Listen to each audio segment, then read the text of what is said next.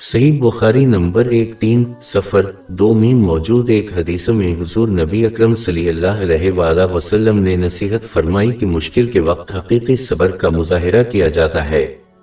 یہ سمجھنا ضروری ہے کہ حقیقی صبر کسی آفت کے دوران ظاہر ہوتا ہے، مشکل کے آغاز سے ہی۔ کسی مشکل کی حقیقت کو قبول کرنا، جیسے کسی عزیز کی موت، آخرکار وقت گزرنے کے ساتھ سب کے ساتھ ہوتا ہے۔ یہ قبولیت ہے سچا صبر نہیں۔ لہذا مسلمانوں کو اس بات کو یقینی بنانا چاہیے کہ وہ مشکلات کا سامنا کرتے ہوئے صبر کریں اور یہ یقین رکھتے ہوئے کہ اللہ تعالیٰ جس چیز کا انتخاب کرتا ہے وہ سب سے بہتر ہے۔ خواہ وہ انتخاب کے پیچھے موجود حکمتوں کا مشاہدہ کرنے میں ناکام رہے۔ اس کے بجائے انہیں ان کئی بار غور کرنا چاہیے جب انہیں یقین تھا کہ ابھی تک کوئی چیز اچھی تھی۔ وہ بری اور اس کے برعکس ختم ہوئی۔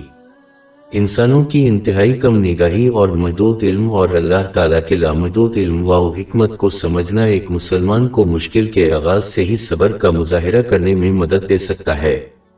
باب دو، آیت دو سو سولہ۔ مگر عجب نہیں کہ ایک چیز تم کو بری لگے اور وہ تمہارے حق میں بھلی ہو، اور عجب نہیں کہ ایک چیز تم کو بھلی لگے اور وہ تمہارے لیے مضر ہو، اور ان باتوں کو خدا ہی بہتر جانتا ہے اور تم نہیں جانتے۔ اس کے علاوہ مسلمانوں کے لیے ضروری ہے کہ وہ اپنی زندگی کے آخری دم تک صبر کا مظاہرہ کرتے رہیں۔ اس کی وجہ یہ ہے کہ ایک شخص صبر کا اجر آسانی سے کھو سکتا ہے۔ یہاں تک کہ اگر وہ شروع سے ہی صبر کر رہا ہو تو اس نے مزید بے صبری کا مظاہرہ کیا۔ یہ شیطان کا ایک انتہائی مہلک جال ہے۔ وہ اشروں تک صبر کے ساتھ صرف ایک مسلمان کا ثواب برباد کرنے کا انتظار کرتا ہے۔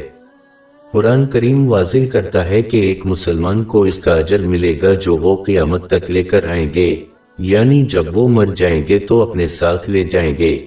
یہ اعلان نہیں کرتا کہ وہ صرف ایک عمل کرنے کے بعد ثواب حاصل کریں گے، جیسے کہ شروع ہونے پر صبر کرنا۔ ایک مشکل باپ چھ، آیت ایک سو ساٹھ۔ جو کوئی خدا کے حضور نیکی لے کر آئے گا